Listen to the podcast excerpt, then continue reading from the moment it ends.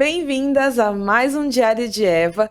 Depois de um tempinho de férias, né, que a gente teve, não foi bem umas férias, né, mas a gente está de volta, eu e a Letícia Minervino, estamos aqui para trazer mais um programa cheio de carinho, cheio de, da palavra de Deus também, com um tema bem relevante para você. Exatamente. Pá, a gente tinha que estar aqui junto, né? Junto com você, apesar de ser um programa gravado, como a gente já conversou antes. A gente precisa da opinião de vocês. Ainda faremos aqui a nossa enquete sobre o nosso programa ser transmitido ao vivo, talvez. A gente está estudando uhum. essa possibilidade, mudanças de horário, mas enfim. O bom é que a gente consiga compartilhar a palavra de Deus com você, assim como a gente tem recebido, né? A gente vai usar um livro muito muito especial pra gente nesse últimos, nesses últimos dias, é, que vai falar com a gente sobre é, a vida em comunidade, né? Como vocês uhum. viram aí, é, o tema é Ninguém Sente o que eu sinto. Então, talvez esse período de sentimento de solidão, talvez a gente se afasta por conta do sofrimento, por causa da dor, é, e aí a gente não se sente assistido pelas pessoas, né? A gente vai falar sobre uhum. isso hoje, né, Paulo? Sim, a ideia do, do programa de hoje é a gente pensar na importância da igreja, da comunidade, na verdade, da vida em comunidade. É, a gente, hoje, atualmente, é difícil a gente dizer que tá 100% sozinho, né? A, a, as pessoas ainda dizem, mas eu acho que a ideia das redes sociais tem nos enganado muito quanto a isso, né? Às vezes a gente acha que tem lá 800, 600 seguidores, ou 300, ou 200, ainda é muita gente, né? E a gente tá cheio de amigos, às vezes a gente vê as pessoas reagindo aos nossos posts, ou acompanhando os nossos stories, acompanhando as nossas vidas, e a gente tem uma falsa impressão de que a gente tá convivendo com as pessoas, a gente tá trocando vida com as pessoas, né? E será que é assim, amiga? Pois é. Às vezes, porque assim, é uma coisa muito interessante como a gente compartilha nas redes sociais o que a gente quer que seja, né, uhum. mostrado para as pessoas. Eu lembro que eu tava assistindo os stories é, de um doutor que eu sigo, que é o Saulo, a gente segue, né? Uhum. E aí ele colocou isso na, nos stories dele. Ele falou assim: eu coloco uma partícula muito pequena do meu dia aqui. Uhum. E aí vocês só vão saber aquilo que eu permito que vocês saibam. E a gente faz isso na rede social. Então, uhum. às vezes as pessoas interagem com a gente e a gente sente que a gente tem uma vida agitada, né? Uma vida social agitada. Até, nossa, as pessoas sabem que. Nem eu postei stories que, porque eu quebrei meu dedo. Aí as pessoas interagiram. Nossa, as pessoas estão a par do que acontece comigo. Sim. E não é nem 1% do que tá acontecendo na minha vida, né? uhum. né? Então, isso não significa que eu tenho relacionamentos profundos. Né? Às vezes a gente tem a tendência de ter relacionamentos superficiais e a gente se acomoda nisso porque às vezes parece mais prático, né? Sim. Você ter uma vida ali, ninguém sabe dos seus defeitos, é, você tem um certo orgulho, não quer que as pessoas saibam dos seus problemas, não, né, não aceita que as pessoas dê pitaco na sua vida, porque tem uma leva muito grande de uhum. comentários do tipo, ai, a vida é minha, eu faço o que eu quiser, uhum. e aí uhum. ninguém tem que se intrometer ou dar opinião, né? Sim, a grande questão é que ninguém foi feito para viver solitário. Né? Provérbios diz, Provérbios 18:1 diz: "O solitário busca o seu próprio interesse e insurge contra a verdadeira sabedoria." Ou seja, o solitário é burro. Resumindo, gente. Mas a ideia é a gente é, é, muito comum, às vezes, as pessoas se tornarem fe mais fechadas quando elas se tornam, às vezes, mais independentes. É, a gente tem essa impressão de que pode viver cada vez mais sozinho, assim. É, você às vezes mora ali na casa dos seus pais, aí você passa por essa transição de sair da casa dos pais, até mesmo quando você é, passa para o casamento, né? Você é, se sente um pouco mais maduro, talvez, é, assume mais responsabilidades. E às vezes tem a falsa impressão de que você precisa menos das pessoas. Uhum. E isso pode gerar, sem que você perceba, uma independência. Eu acho que até para as pessoas, é um cuidado até para as pessoas que moram sozinhas, né? Às vezes solteiros, solteiras que né, já têm a sua independência financeira e vão morar sozinhas, há uma tendência de cada vez menos ter, é, cada vez ter menos contato com as pessoas, contatos profundos com as pessoas, né? Uhum. Então é um perigo que a gente precisa ficar atento, né? E, e hum. geralmente não é tratado como um perigo, né? É, é um. Você até se gaba, né? Ai. É que nem aquela música, eu moro no meu quarto, no meu desarrumado, ninguém sabe mexer na minha confusão. e você se gaba por você ter uma vida afastada, isolada de todo mundo. Ou às vezes é parte do nosso sonho de, de criança, né? Uhum. Aí eu vou ser fazendeira, vou morar lá no, no fim do mundo, ninguém vai ter contato comigo, mas eu vou plantar o que eu vou comer, e aí eu vou ter meu gado, e aí eu vou viver assim. Como se fosse o auge da felicidade você viver sozinho. Uhum. Só que a solidão, é, nesse sentido, né, no sentido de você não ser assistido, não ser acompanhado, não ser ajudado e fortalecido por outras pessoas, trazem consequências enormes para nossa vida Uhum. espiritual, para nossa vida emocional.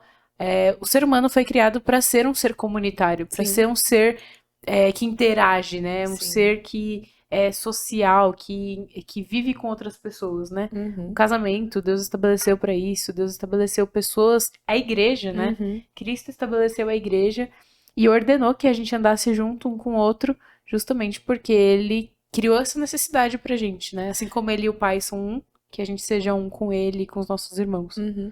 E um adendo importante é que a gente não tá dizendo que todo mundo tem que casar, tá? A gente tá falando de uma de um relacionamento comunitário é, com as pessoas, com amizades, com a igreja e não necessariamente de casamento, né? Uhum. É, quando a gente fala de, ai, tô, não viva solitário, não é tipo vai caçar um marido ou uma esposa, tá? Como se você não pudesse ser feliz solteiro. né? Exatamente, muito pelo contrário. O que a gente tem para dizer nesse programa é muito, é o muito contrário disso. É, não viva so- sozinho, solitário e infeliz. Muito pelo contrário.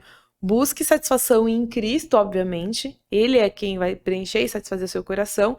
E ele também usa as pessoas e a igreja é, e e seus filhos, né, e seus nossos irmãos em Cristo para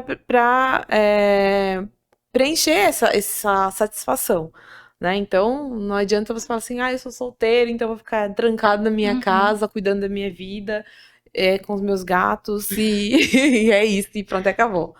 E eu acho que você tocou num ponto importante, que é Uhum. porque a gente sempre atrela a questão da solteirice com a questão da solidão. Uhum, E Não necessariamente essas coisas têm que andar juntas, né? Exatamente. Você pode ser um solteiro e ser bem relacionado e, e ser discipulado e discipular Uhum. pessoas e ter uma interatividade intencional e profunda com as pessoas é, de forma saudável e de forma que você sirva ao corpo de Cristo mesmo solteiro. E, e a ideia é essa. Paulo foi assim, né? Uhum, É, ele não deixou de servir a igreja, servir a Deus porque ele estava numa condição de solteiro.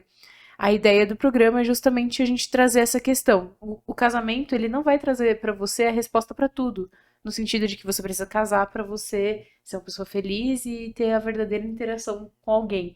E né? muita gente é, enfrenta a solidão no casamento, né? Uhum. Muitas vezes o relacionamento não vai bem, às vezes a comunicação é, entre os cônjuges, entre os cônjuges, entre os cônjuges é péssima. É, às vezes eles, eles não conseguem se abrir um com o outro e as pessoas é, e as expectativas não são, né? é, Sempre a gente sabe que expectativas de casamento são sempre assim, né? Sempre lá no alto.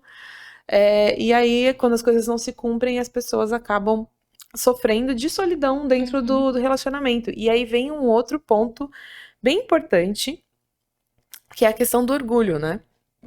O orgulho, acho que é essa, essa, esse pecado, né, que nos impede de pedir ajuda e de procurar outras pessoas, é, é algo destruidor para a vida do crente, né? Para para nossa caminhada como crente. É aquilo que é muito é muito comum, por exemplo, as pessoas não quererem ouvir conselhos de pessoas que às vezes não viveram aquilo, que é Uhum. me- exatamente aquilo que você está vivendo. É, então, por exemplo, uma mulher que foi traída, né? Vamos pensar num, num exemplo bem triste, né? É, e vem uma outra mulher que tá num bom casamento, mas ela é uma cristã madura e ela vai, né, aconselhar e ela vai levar a palavra de Deus. E ela e, a, e essa outra mulher rejeita esse conselho, ou rejeita qualquer consolo, porque ela não sabe o que ela tá passando, ela não, não viveu na Uhum. pele. E não é isso que a Bíblia diz, né? Basta ser crente, né? Exatamente. Tem a palavra de Deus É como a palavra seu de guia, né? Deus que consola, né? E quem vai tra e, e- e os nossos irmãos em Cristo são mensageiros. Eu acho que a gente tem uma visão muito da questão da experiência, né? Uhum. Eu preciso da experiência para eu poder falar sobre um assunto. E não necessariamente, né? Você não precisa entrar na prostituição para você conseguir falar de Jesus para uma prostituta, enfim, né? Uhum. Existem N, N exemplos exacerbados, mas é, você não precisa usar droga para falar sobre isso para alguém que Sim. é um adicto, enfim. Mas é, a ideia de que a palavra é suficiente entra nisso também Uhum. de que a palavra é suficiente, ela não depende de mim, das minhas experiências, da minha, da minha vivência. É lógico que é, é muito legal você poder compartilhar a sua experiência Claro. como algo que você fala, nossa, isso aconteceu mesmo e tá na palavra. Uhum. Mas é, ela não é o foco, né?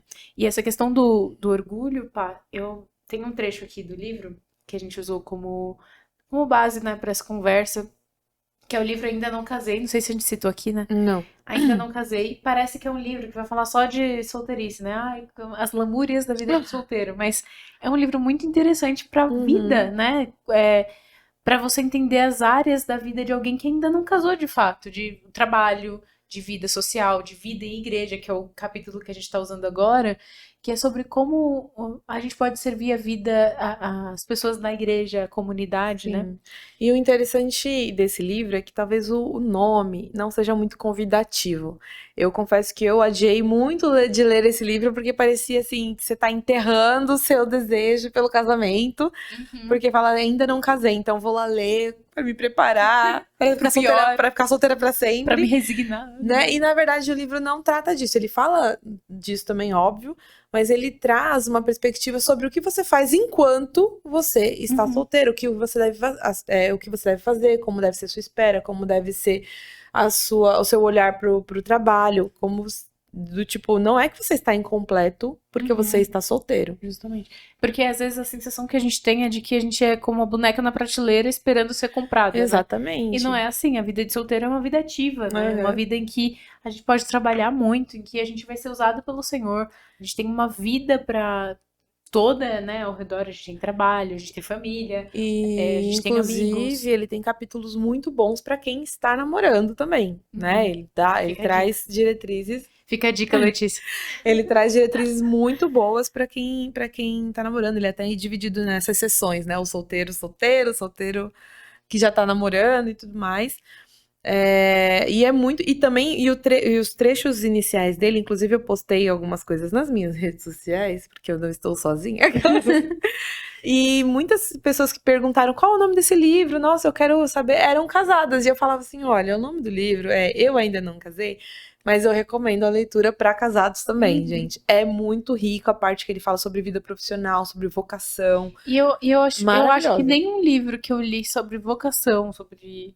Às vezes tocou em partes que ele tocou. Sim, sobre né? tempo. Foi bem prático. Sobre a administração de tempo. É, é muito legal as ilustrações que ele usa, vale muito a pena, gente. Enfim, momento jabá. A gente Enfim, passou. e também não é só um, um livro só para mulheres, um livro só para homens. O autor, assim, é bem. Ele dá exemplos é dos para dois lados. né? crentes, tá? Então vale a pena. Já, pa- já fizemos uma, uma pausa sobre isso. Tá. É, mas o que eu ia falar sobre a questão do pecado, da questão do orgulho, né? Era Uhum. citar justamente um trecho do livro que eu achei pesado, achei Sim, legal. Que, na verdade, eu vou começar pela citação de Hebreus e eu continuo. Sim. É, em Hebreus 3, do versículo 12 ao 13, diz o seguinte: Tende cuidado, irmãos, jamais aconteça haver é, em qualquer de vós perverso coração de incredulidade que vos afaste do Deus vivo. Pelo contrário, exortai-vos mutuamente cada dia, durante o tempo que se chama hoje, a fim de que nenhum de vós seja endurecido pelo engano do pecado. E aí ele continua: Cristãos isolados logo serão cristãos mortos. Devido ao modo como o pecado nos ataca, vivendo dentro de nós, enganando nossos corações, convencendo-nos de que é o falso o que é verdadeiro, nós precisamos dos outros para regularmente, todo dia, como o texto diz, nos lembrar o que é verdade e nos advertir a não brincar com o pecado ou ceder a ele. Nós cristãos não devemos estar menos conectados ou menos dependentes à medida que vamos crescendo e amadurecendo. Tornamos-nos mais ligados, mais dependentes enquanto aguardamos a volta de Jesus. Devemos exortar uns aos outros dia após dia, Desvie-se do pecado, corra na direção de Deus e salve a sua alma. Sem essas vozes estaremos condenados. Satanás é bastante convincente, bastante persuasivo demais, bastante sagaz. Ele nos conhece melhor do que conhecemos a nós mesmos e nos enganará até a morte se lhe dermos espaço. E é um, um trecho grande, né? Uhum. Mas eu achei interessante falar disso aqui, é, porque ele mostra como que é uma. Ele, ele narrando às vezes parece exaustivo, né? Todo dia alguém vai ter que ficar falando no meu ouvido o que, que eu tenho que fazer, o que, Uhum. que tá errado. Porque se a gente fica à mercê do nosso próprio pensamento, a gente vai descambar. Uhum. Mas se a gente tem pessoas crentes piedosas, pessoas da nossa comunidade, né, é, irmãos da nossa fé, é, falando pra gente, a gente compartilhando as nossas fraquezas e ele lembrando da palavra pra gente, fica muito mais fácil da gente tomar a Uhum. decisão correta, né? E é uma decisão de humildade também, que vai de encontro com essa questão do orgulho que a Pá falou. Uhum. É, a humildade, ela é um antídoto pro orgulho. Então, a- quando eu peço ajuda para Paola, eu estou exercendo essa humildade e combatendo o orgulho do meu coração e conseguindo crescer em fé. Como ele disse aqui, à medida em que eu vou amadurecendo, eu vou aumentando a minha dependência de Deus. E eu vou Uhum. dependendo da minha dependência desses conselhos dos meus irmãos. Então, veja, amadurecimento na concepção comum é independência. Eu vou viver sozinho. À medida que eu amadureço, eu vivo sozinho. Enquanto a palavra diz o contrário, né? Em Hebreus a gente viu. é, todo dia a gente vai lutando contra o maligno com a ajuda e dependendo dos nossos irmãos, né? Uhum. E uma coisa importante pra quem agora tá pensando assim, poxa, tá, eu sou solitária, vocês me convenceram. Qual é o meu primeiro passo, né? Eu acho que a gente já falou isso, mas vale repetir de uma forma bem consistente. É procure uma igreja, uma comunidade, assim, que você possa fazer parte, que você possa participar, não só assistir online, não só acompanhar à distância, ver os cultos da sua casa.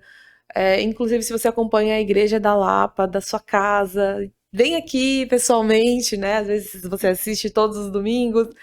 É, e, e você precisa estar envolvido numa comunidade.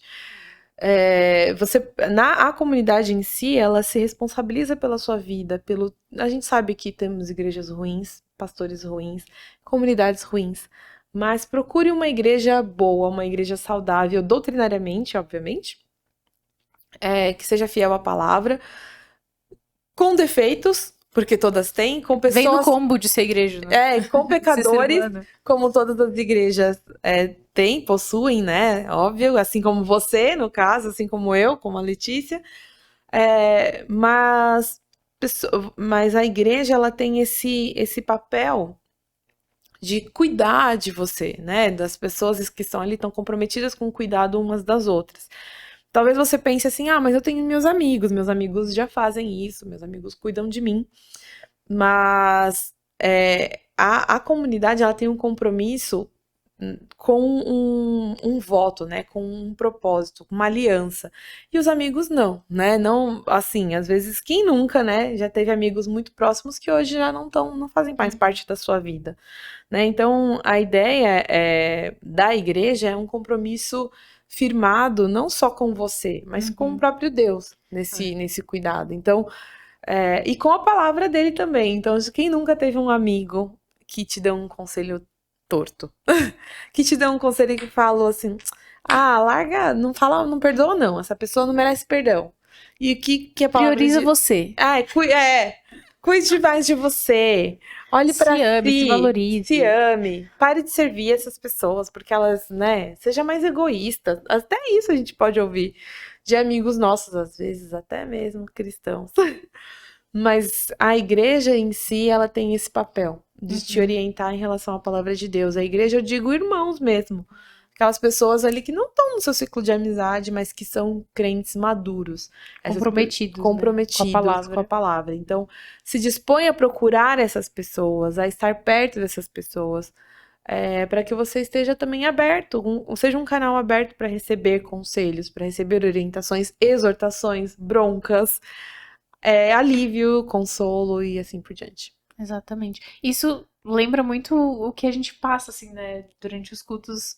É, às vezes tem crianças batizadas, novos membros, profissão de fé. E como igreja, a gente sempre é convidado a levantar nossa mão e, e dizer em voz alta, publicamente, que a gente vai cuidar e orar por aquelas pessoas que estão sendo recebidas na família, né, da fé. Uhum. É, e é um momento muito importante. Eu sempre fico meditando quando eu tô é, orando por alguém que está sendo recebido lá, aqui na igreja, né? Porque eu fico, gente, é, um, é uma responsabilidade, né? uhum. né? É, eu não posso me abster é, se alguma coisa acontecer com meu irmão, me abster e falar assim, ah, mas eu não tenho nada a ver com ele, eu nem conheço. Uhum. É, a, a, partir do momento em que eu falei aquilo, eu professei aquilo, a gente participa da mesma igreja, a gente, e mais do que isso, a gente participa do mesmo corpo que é do Deus vivo, né? A gente participa de Cristo juntos.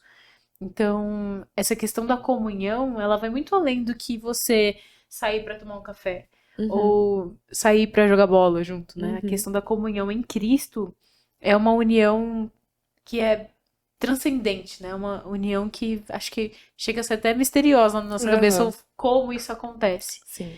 Né? Mas ter esse movimento, ter essa essa intenção, ter essa percepção da realidade ajuda a gente a entender a nossa responsabilidade, porque a gente não é vítima dentro dessa situação, uhum. né? Entender a nossa função e nosso papel como pessoas ativas na vida da igreja, pessoas ativas no processo de discipulado, no processo independente da nossa idade, independente é, do tempo que a gente tem na igreja, o, a responsabilidade que a gente tem nesse envolvimento, né? A responsabilidade que a gente tem no cuidado no que a gente vai falar, no cuidado com as pessoas, na sensibilidade que a gente tem que ter é, com o nosso irmão, porque às vezes a gente vive no automático, né? Às vezes a gente é, é de igreja há muito tempo, né? A gente nasceu na igreja, a gente cresceu na igreja, e a gente acha que, ah, esse é meu ambiente mesmo, eu vou falar do jeito que eu quero, e eu vou viver desse jeito aqui, todo mundo tem que lidar comigo.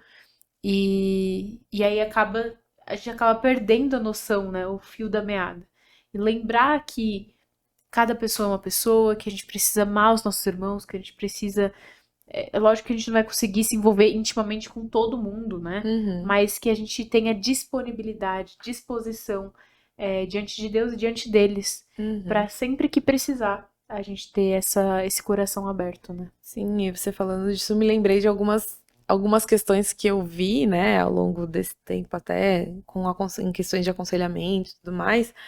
É, a gente tá falando aqui para pessoas que às vezes estão ali caminhando para isolamento ainda ou até gostem disso. Na verdade, a gente gosta, né, do, do isolamento. É confortável você não ter que ir atrás das pessoas e se expor e se relacionar. Isso às vezes exige da gente um esforço, né? Mas também que a, que a gente foge, né?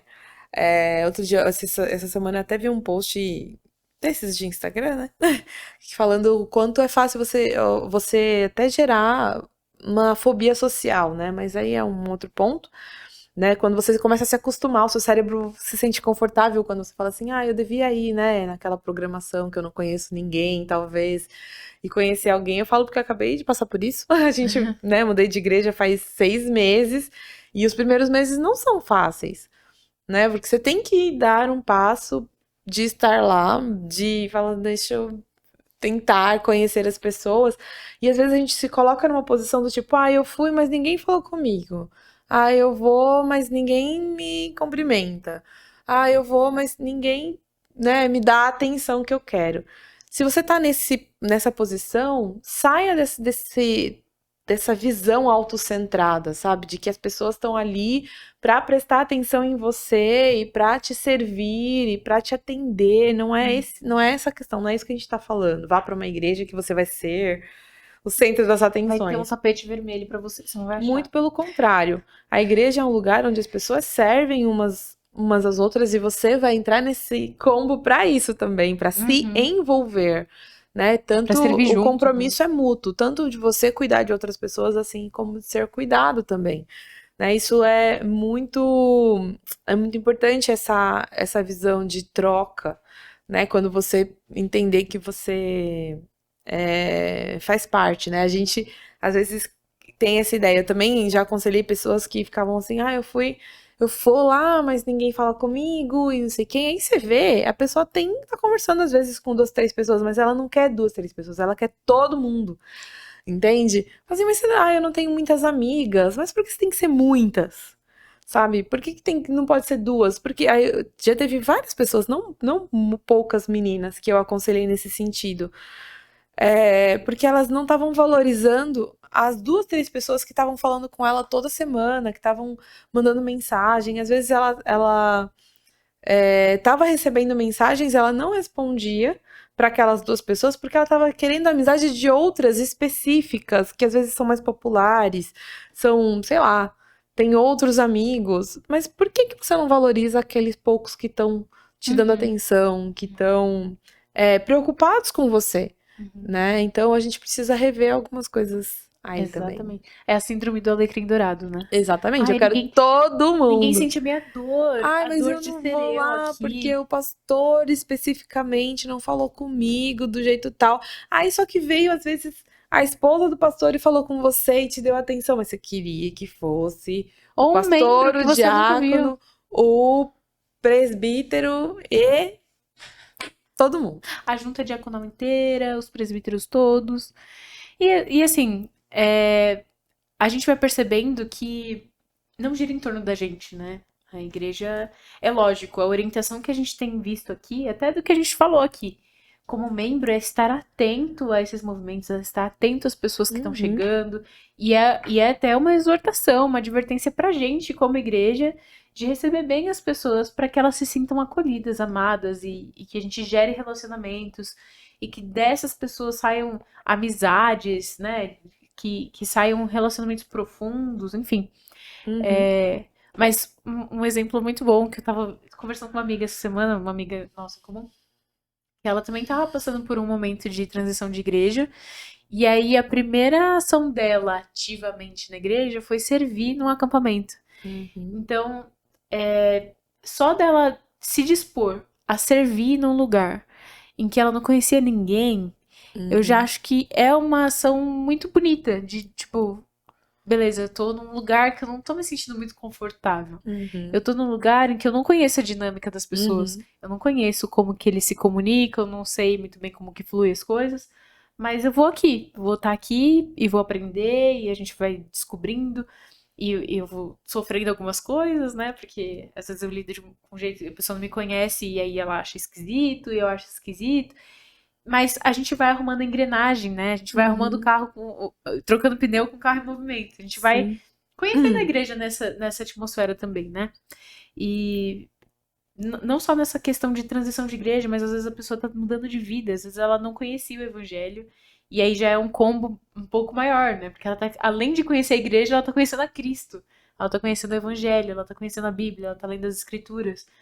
Então são processos que a gente precisa se atentar e a gente precisa ter uma sensibilidade, uma humildade também maior.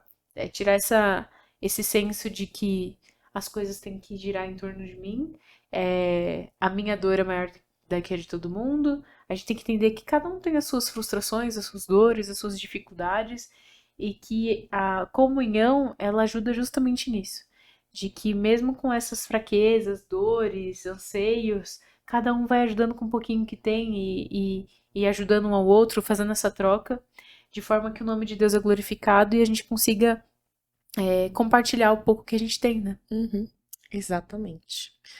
E eu acho que é isso. Mas a ideia é, é isso. É isso, gente. A gente não vai ficar aqui como diz o povo, linguiça. Como diz o povo, é sobre isso. E tá tudo é sobre bem. isso e tudo bem.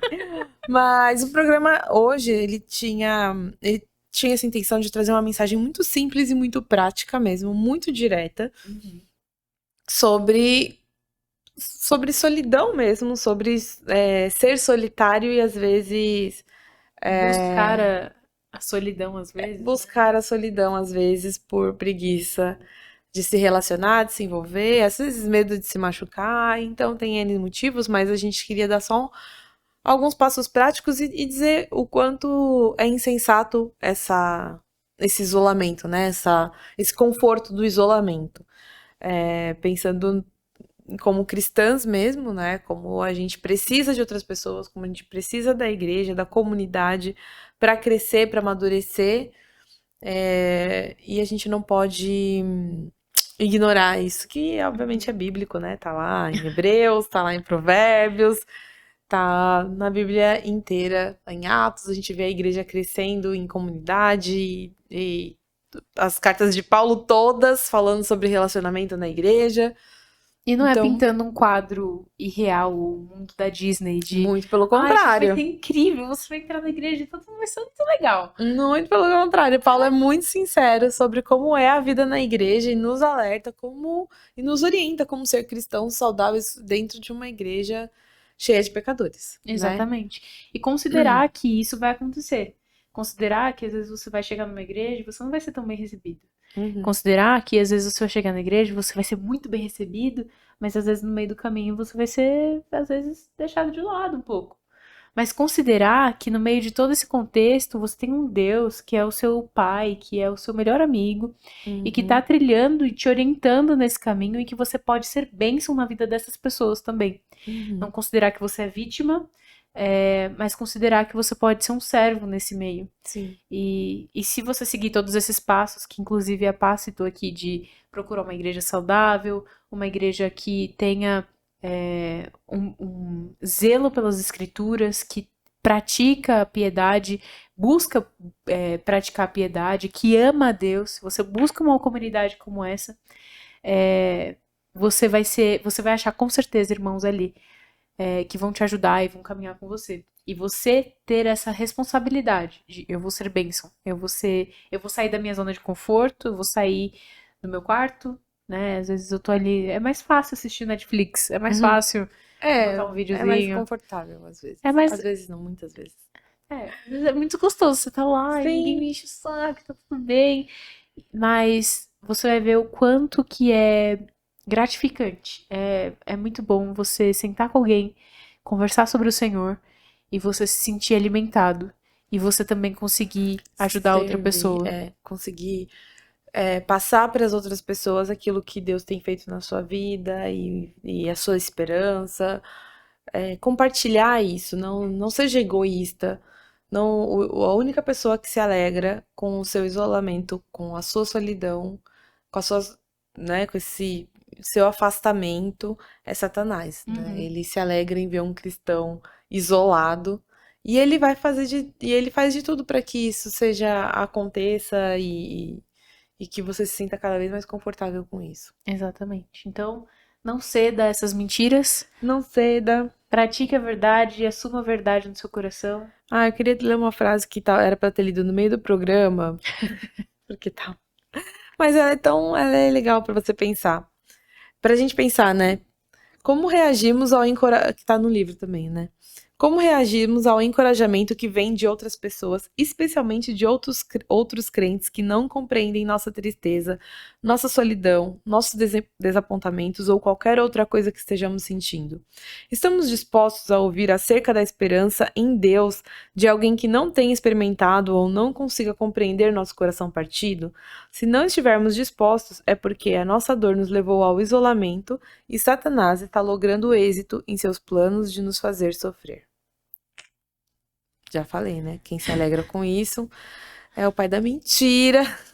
Então, acho que foi isso. É bem prático, né? Uhum. Não tem muito o que ficar enchendo linguiça aqui. e eu acho que é um tema muito importante pra gente nesses dias que a gente tem vivido também de como é difícil achar um, um lugar que a gente repousa, né? Assim, que a gente descansa, que a gente tem vida de comunhão.